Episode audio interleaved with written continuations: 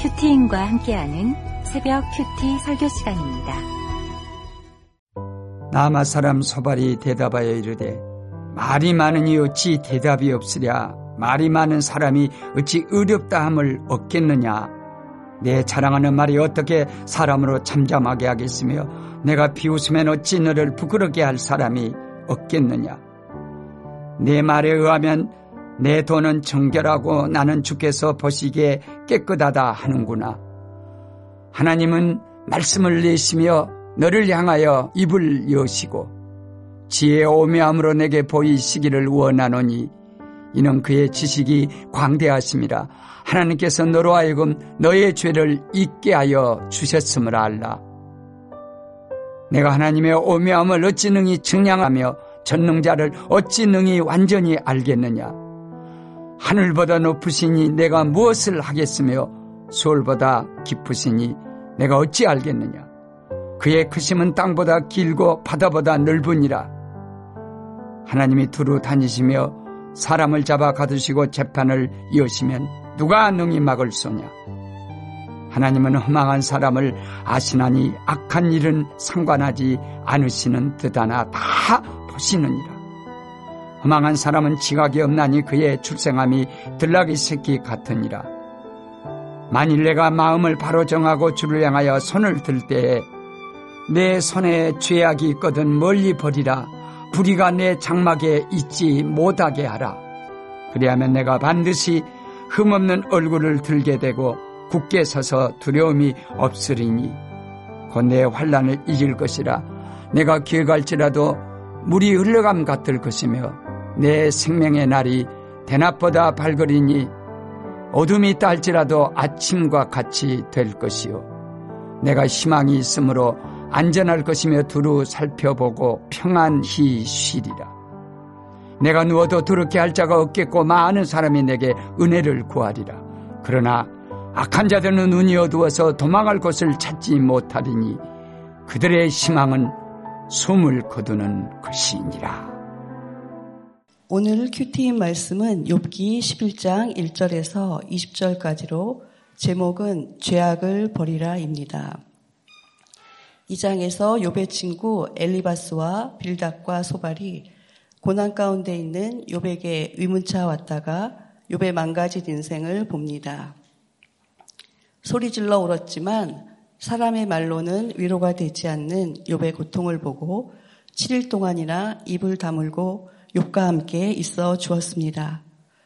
그러나 생일을 저주하고 죽는 게 낫겠다고 하면서 불평을 하는 욥을 보고 책망한 엘리바스와 빌닷에 이어 오늘은 소발이 책망을 합니다.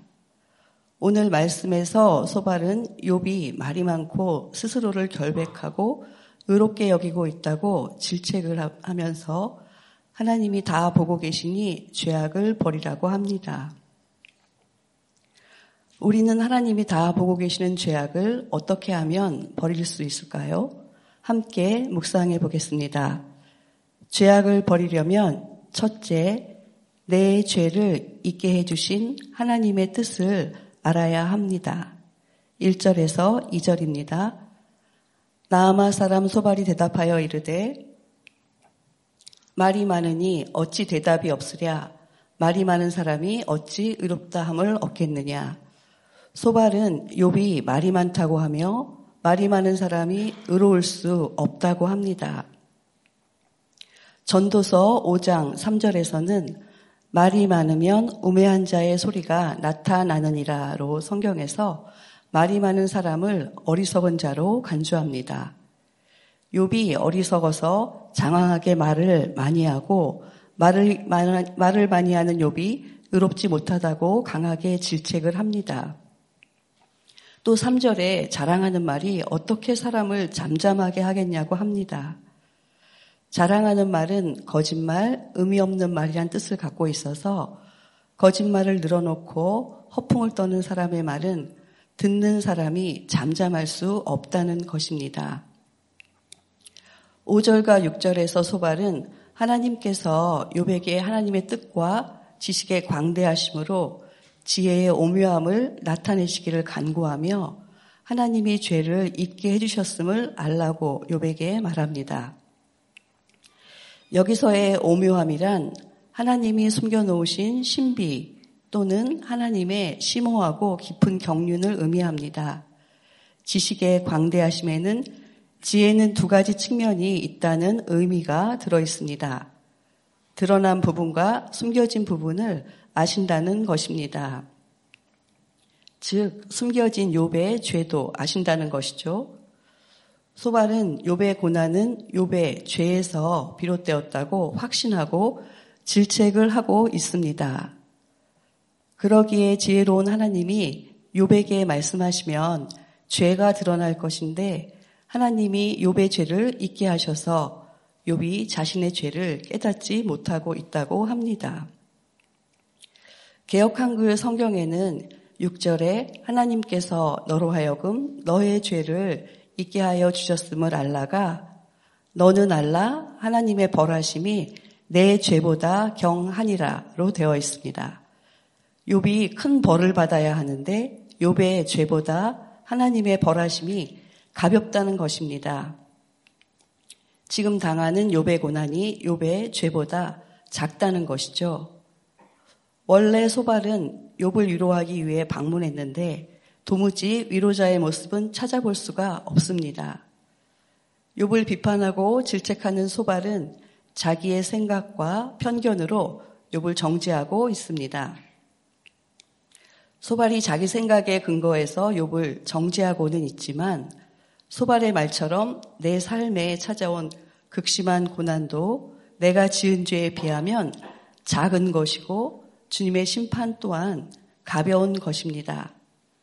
하나님은 우리 안에 있는 죄의 근원을 보고 회개하라고 고난을 허락하십니다. 고난이 올 때 하나님의 뜻을 찾는 것이 하나님의 지혜와 지식의 광대하심을 의지하는 것입니다. 저는 하나님을 알지 못해서 믿음도 없고 구속사의 말씀을 몰랐기 때문에 결혼의 목적이 거룩이 아니라 행복이라고 생각하며 결혼했습니다. 결혼 전에 자상한 성품의 남편이 저를 따뜻하게 챙겨주고 저와 달리 부유한 환경에서 자라 여유있게 돈을 잘 쓰며 생활하던 남편과 결혼하면 함께 직장 생활도 하니 행복하고 부유하게 잘 살 수 있을 것 같아서 결혼을 했습니다. 그러나 내 예상과 기대는 빗나가라고 있는 것이라고 예상과 기대를 믿으면 안 된다고 담임 목사님께서 말씀해 주신 것처럼 결혼 생활은 저의 예상과 기대와는 많이 달랐습니다. 저는 생활력과 강하, 책임감이 강하신 어머니 밑에서 사남매의 장녀로 자랐습니다. 아버지는 제가 11살 때 돌아가셔서 어린 자식들과 살아내셔야 하는 어머니는 늘 생업으로 바쁘셨기 때문에 저는 스스로를 챙기며 지내야 했습니다. 저와는 달리 남편은 막내로 아버지께 때를 쓰면 원하는 것은 다 해주시는 부유한 환경에서 사랑을 많이 받고 자라서 결혼 후에도 본인이 하고 싶은 것을 하며 자유롭게 생활했고 가정에 대한 책임감은 전혀 없었습니다. 남편은 차가 사고 싶으면 돈이 없어도 계약금을 10만 원만 주고 사왔고 집도 친구 집에 놀러 갔다가 마음에 드는 집이 있다고 친구에게 돈을 빌려서 집 계약금을 치르고 왔습니다. 직장 생활을 하면서도 만나는 지인들의 생활 수준에 맞추어 함께 어울리려면 받는 월급도 부족하다며 결혼 초부터 월급을 주지 않았습니다. 노조위원장이었던 남편이 회사의 경영진이 교체되면서 직원들의 고용 안정을 조건으로 사표를 내고 퇴직을 하게 되었는데 퇴직 후에 하는 사업마다 실패를 했습니다. 퇴직 후에 집에 있게 된 남편은 직장 생활을 잘하는 제가 돈을 벌면 되니 본인은 집에서 아이들을 돌본다는 명분으로 일을 하지 않았습니다. 남편이 직장 생활을 하며 받은 대출로 인한 빚과 사업 실패로 인한 빚은 제가 갚아야 할 저의 몫이 되었고 계속 돈 문제로 저를 괴롭히니 그때 저희가, 저에게 피해가 오지 않도록 위장 이혼도 하려고 했습니다. 하나님을 알지 못하니 고난을 허락하신 하나님의 뜻을 알 수가 없었고 어려서부터 스스로 문제를 해결하며 인정받으면서 살아왔기 때문에 왜 이런 무책임한 남편과 살아야 하는지 도무지 제 삶이 해석되지 않았습니다. 삶이 해석되지 않았던 저를 주님은 구속사의 말씀이 있는 공동체로 인도하셔서 말씀을 듣게 하셨고 그동안 교양과 체면으로 꽁꽁 싸매며 어디에서도 말하기 싫어했던 저의 삶을 목장에서 나누게 되면서 자유함을 누리게 하셨습니다. 매주 만나는 목장과 공동체 모임에서 얼마나 이상하고 대화가 안 되는 힘든 남편과 내가 살고 있는지 남편을 고발했습니다. 돈 안 버는 남편 대신 새벽에 일어나 늦은 밤까지 치열하게 경쟁하는 직장에서 힘들게 일하면서 가장으로 산다고 저의 의로움을 자랑했고 내가 얼마나 불쌍하게 사는지 내 처지를 설명하면서 많은 말을 쏟아냈습니다. 적용 질문 드립니다. 내가 자랑하고 싶은 의로움은 무엇입니까? 고난이 오면 하나님의 지혜를 묵상합니까? 내 처지를 알아달라고 말을 많이 합니까? 죄악을 버리려면 둘째, 내 생각이 아닌 하나님의 말씀을 의지해야 합니다. 7절에서 소발은 자신이 무고하다고 주장하면서 고난을 받는 이유를 알지 못하겠다는 요백에 하나님의 오묘함을 측량할 수 없고 하나님을 완전히 알 수도 없다고 말합니다. 8절과 9절입니다. 하늘보다 높으시니 내가 무엇을 하겠으며 수월보다 깊으시니 내가 어찌 알겠느냐. 그의 크심은 땅보다 길고 바다보다 넓으니라. 하늘과 수월과 땅과 바다의 높이와 깊이와 길이와 넓음은 세상의 한계를 상징합니다. 소발은 욥이 하나님의 심판에 문제를 제기하는 것은 어리석고 무모한 짓으로 전능하신 하나님에 대한 인간의 한계를 말하면서 욥을 질책합니다. 우리는 어느 누구도 하나님을 알 수가 없습니다. 우리의 삶에 고난을 허락하시는 하나님의 행하심에 대해 한계가 있는 내 생각으로 판단하고 문제를 제기하는 것은 내가 알지도 못하는 것을 비판하는 것입니다. 하나님을 신뢰할 때 100% 오르신 하나님이 행하시는 일을 이해할 수 있고 말씀으로 해석할 수 있습니다. 내가 할 수 있는 것은 어떠한 상황에도 밑동 잘린 나무의 인생으로 나의 한계를 인정하고 내 힘과 생각이 아닌 측량할 수 없으신 하나님을 믿고 의지하는 것입니다. 저는 어려서부터 주변에 상의할 사람이 없었기에 저 자신을 의지하며 학생의 때에도 직장 생활과 결혼 생활에서도 내 생각과 자기 확신으로 판단하고 결정하며 살아왔습니다. 결혼 후에는 남편을 의지하고 싶었지만 가정에 무책임하고 자유분방한 남편은 상의하려고 물으면 돈도 안 버는 내가 무슨 결정권이 있냐며 저보고 결정하라고 회피하니 기대고 싶어도 기댈 곳이 없어서 외로웠습니다. 의지가 안 되고 기대할 것이 없는 남편을 보면서 저를 인정해주고 대우해주는 직장을 하나님 자리에 앉혀놓고 우상으로 숭배하게 되었습니다. 날마다 이기고 이기는 싸움을 하는 경쟁에서 살아남기 위해 직장 생활에 올인했고 성품적인 성실함으로 최선을 다하니 직장에서는 때마다 승진을 했습니다. 직장에서는 인정을 받았지만 남편과 한마음으로 소통이 되지 않는 결혼 생활은 공허하고 우울했습니다. 이렇게 사는 저와는 다르게 딸들은 능력 있고 괜찮은 사람을 만나 행복하게 잘 살도록 해야겠다는 욕심과 제 삶을 보상받고 싶어서 딸들의 미래에 소망을 두고 말씀이 아닌 인본적인 가치관으로 교육을 했습니다. 공부를 잘하던 큰딸에게 욕심을 내며 딸이 하고 싶어 했던 유아교육은 돈을 많이 벌 수 없을 것 같아 반대하고 보암직한 비전을 주면서 전망 있어 보이는 제가 원하는 학과를 가도록 했습니다. 그러나 저의 권유로 전공한 학과는 딸의 진로에 도움이 되지 못했고 직장은 전공과는 전혀 관련이 없는 곳에서 일을 했습니다. 가족과 함께 교회를 잘 나오던 작은 딸은 학교를 졸업 후에는 엄마 아빠와 함께 사는 냉랭한 분위기의 집은 불안해서 싫다고 집에서 멀리 있는 직장에 들어가면서 집과 교회를 떠났습니다. 작은 딸은 제가 가르친 대로 세상에서 돈을 많이 벌어 잘 살겠다는 세상 가치관으로 하나님을 떠나 저에게 받은 상처로 아파하며 하나님을 거부하고 외롭게 지내고 있습니다. 저에게 지금 부러운 것은 예배 중에 모자를 푹 쓰고 잠을 자는 자녀라도 예배의 자리에 앉아 있는 것입니다.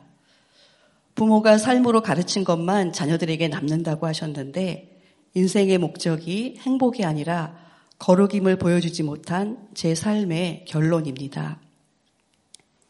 세상에서 잘 사는 것보다 하나님 앞에 앉아 있는 것이 얼마나 중요한지 몰라서 딸이 하나님을 떠나게 했으니 문제아는 없고 문제 부모만 있다고 하신 말씀이 저에게 하신 말씀으로 인정되고 애통의 눈물만 납니다.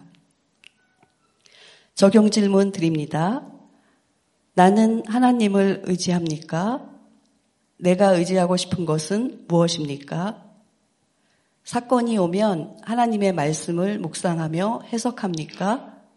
내 생각으로 해결합니까?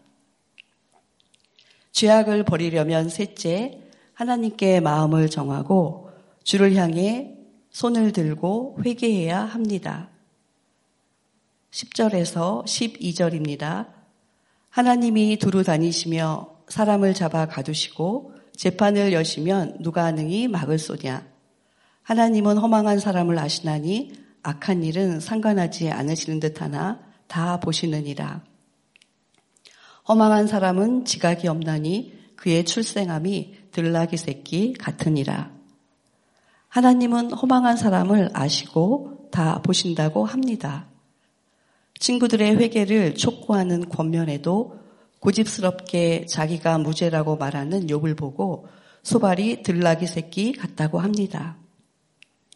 들나귀는 길들여지지 않은 나귀로 들이나 광야에서 자유분방하게 사는데 고대 근동에서는 가장 미련하고 교만한 동물로 여겨졌다고 합니다.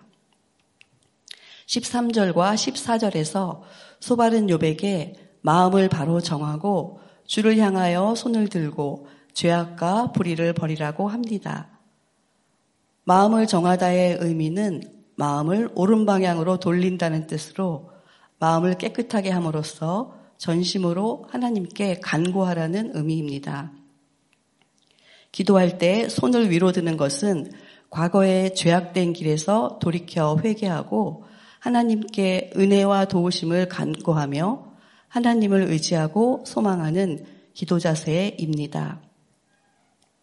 15절에서 20절에 소바른 욥에게 마음을 정하고 회개하면 두려움이 없고 빛된 삶을 사는 평안을 누릴 수 있다고 합니다.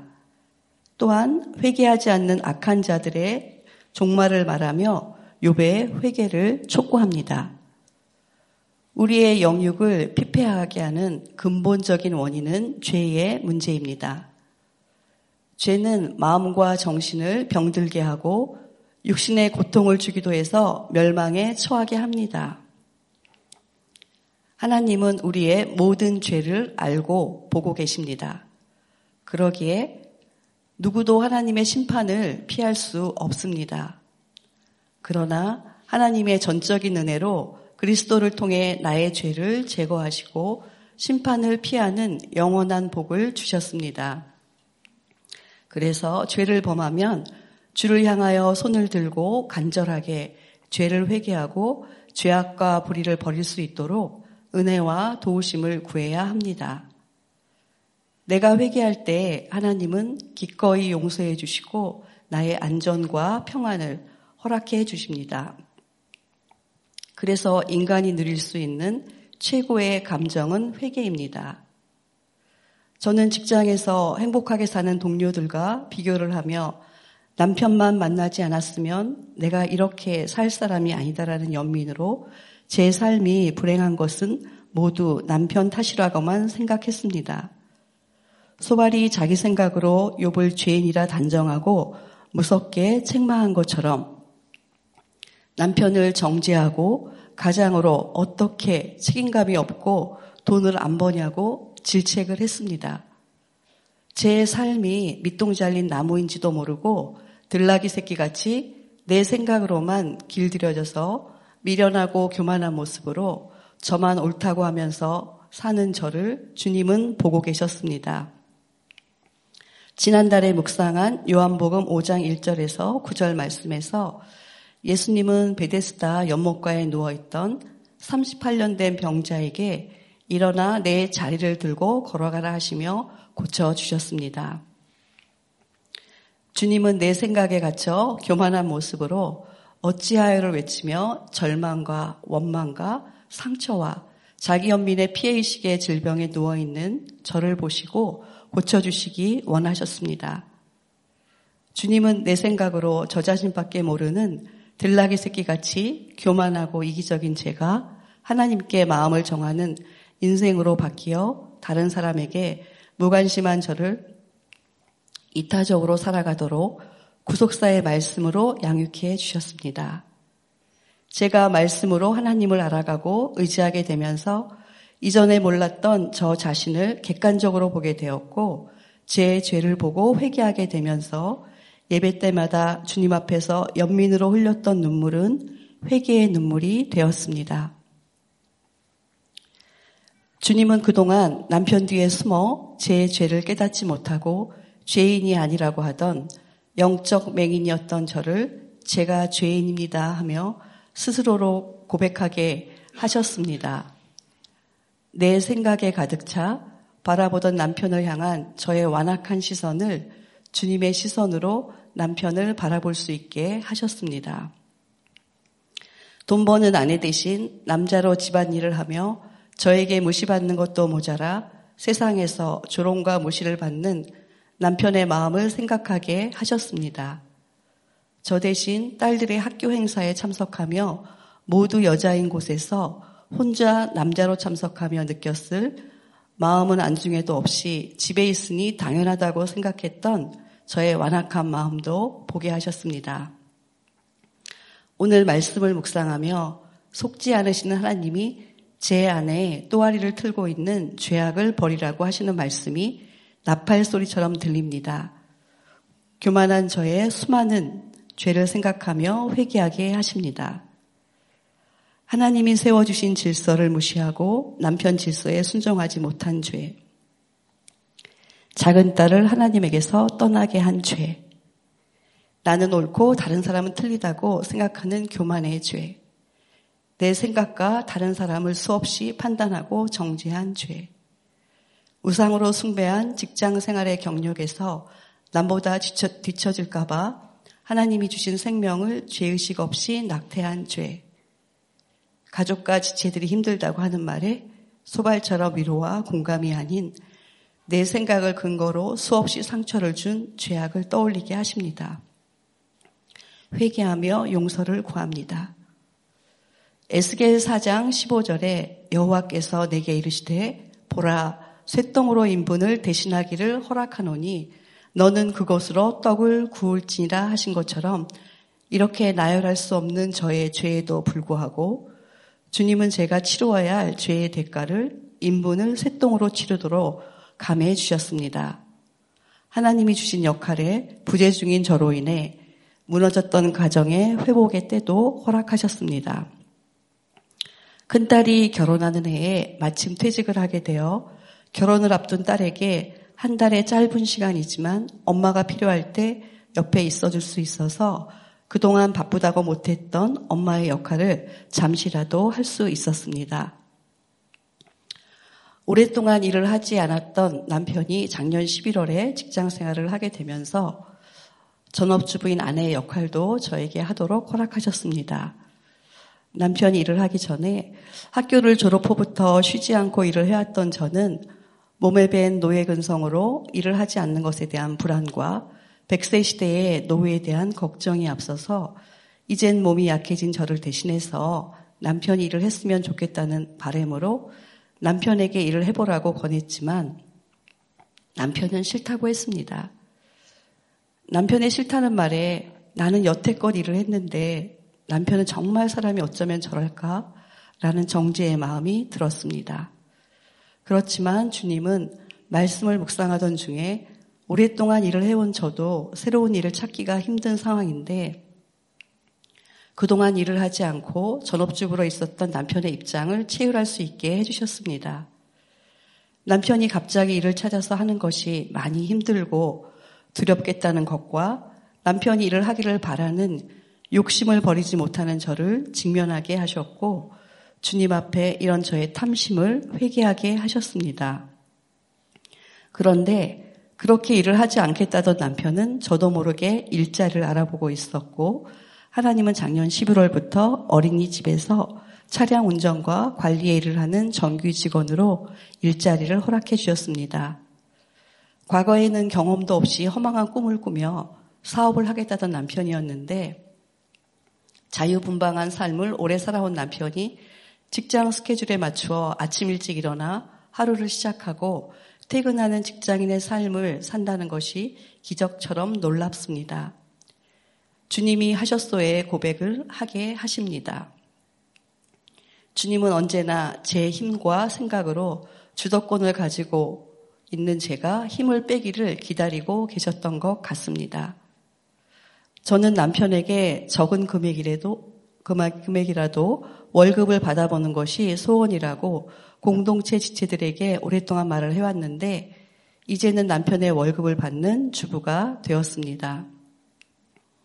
이번 일로 하나님은 아내의 역할을 저에게 허락하도록 허락하셔서 저의 집의 질서를 새롭게 바꾸어 주셨습니다. 제가 퇴직 후에는 전업주부의 타이틀을 단 남편이 이제 제가 먹고 싶은 것은 말만 하면 오빠가 다 해주겠다고 큰 소리를 쳤었는데 남편 일을 하게 되면서 이제는 밥은 제가 하는 저의 일이라고 큰 소리를 치며 반찬 투정을 합니다. 남편이 하는 일의 특성상 점심도 집에서 먹고 저녁에 퇴근하면 피곤하다고 쇼파에 누워서 리모컨으로 채널을 돌리며 TV를 보다가 밥을 달라고 하면서 오늘 저녁은 무슨 반찬인가 기대가 된다고 합니다. 오랜 기간 엮이는 가정에서 직장 생활을 하며 남자처럼 생활했던 저에게 밥과 반찬을 끼니 때마다 준비하는 것은 다양한 음식을 만드는 레시피도 없는 제 머리의 한계로 많이 힘이 듭니다. 지금은 집안일은 이제 다 저의 일이 되어 제가 전업주부가 되었습니다. 남편은 제가 직장 다닐 때 했던 모습으로 저는 집에 있었던 남편의 모습으로 역할이 바뀌어 생활하고 있습니다. 이제 나 직장에 다닌다 라고 하며 자존감이 올라간 남편이 권세를 부리며 생색내는 모습을 보면서 나는 당신보다 훨씬 더 힘들게 일했는데 얼마나 벌어왔다고 하면서 라고 여전히 되었다 함이 없는 저는 생색이 올라오지만 입은 다물어집니다. 그동안 제가 무참히 밟았던 남편의 자존감이 오랜만에 일을 하게 되면서 내는 생색인 줄 알기에 네네 하면서 받아줄 수 있게 되었습니다. 주님은 주가 쓰시겠다고 하신 마을의 문 앞 거리에 매여 있던 나귀 새끼처럼 부족한 믿음으로 공동체에 매어만 있었던 저를 사명을 감당하는 직분으로 불러주셔서 언제나 교만한 자로 돌아갈 들나귀 새끼 같은 제가 깨어있게 하십니다. 남편의 돈 안 버는 수고로 주님을 만난 저에게 육적으로도 신음했던 저의 음성을 기억하시고 남편에게 월급 받는 여자가 되어 주님이 주신 질서 속에서 회복과 평안의 때를 누리게 인도해 주시는 주님께 감사를 드립니다. 마지막 적용 질문입니다. 주를 향해 손을 들고 회개를 해야 할 나의 죄악은 무엇입니까?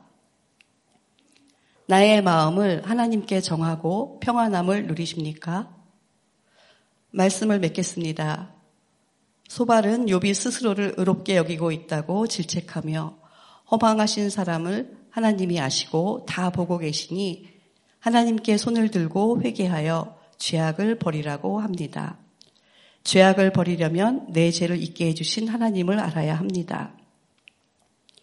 죄의 근원을 보고 회개하라고 고난을 허락하시는 하나님의 뜻을 알고 내가 지은 죄보다 고난이 작다는 것을 알아야 합니다. 내 생각이 아닌 하나님의 말씀을 의지해야 합니다. 밑동 잘린 나무의 인생으로 나의 한계를 인정하고 겸손히 내 생각이 아니라 측량할 수 없는 하나님의 말씀을 의지해야 합니다. 하나님께 마음을 정하고 주를 향해 손을 들고 회개해야 합니다.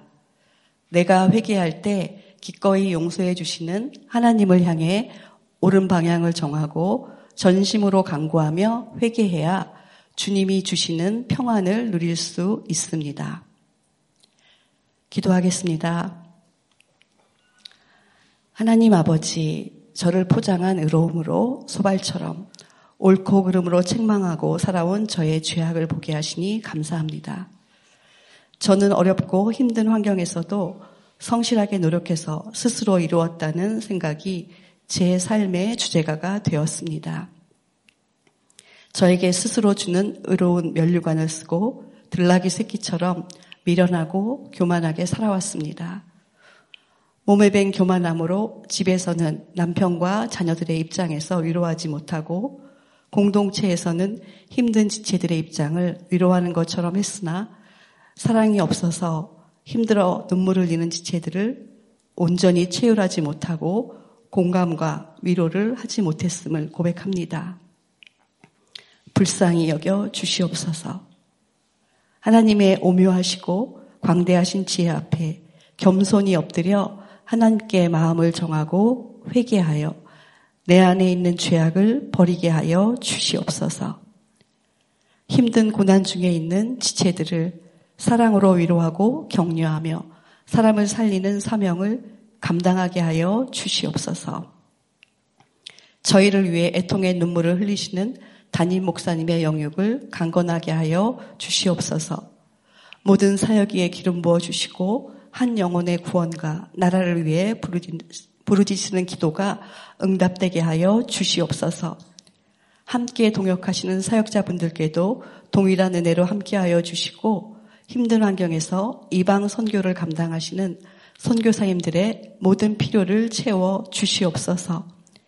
저희 나라를 불쌍히 여겨 주셔서 하나님을 경외하고 국민을 사랑하는 지도자들이 곳곳에 세워져 인권을 우상 삼는 악법이 막아지고 생명을 살리는 태아 생명보호법이 제정되게 하여 주시옵소서.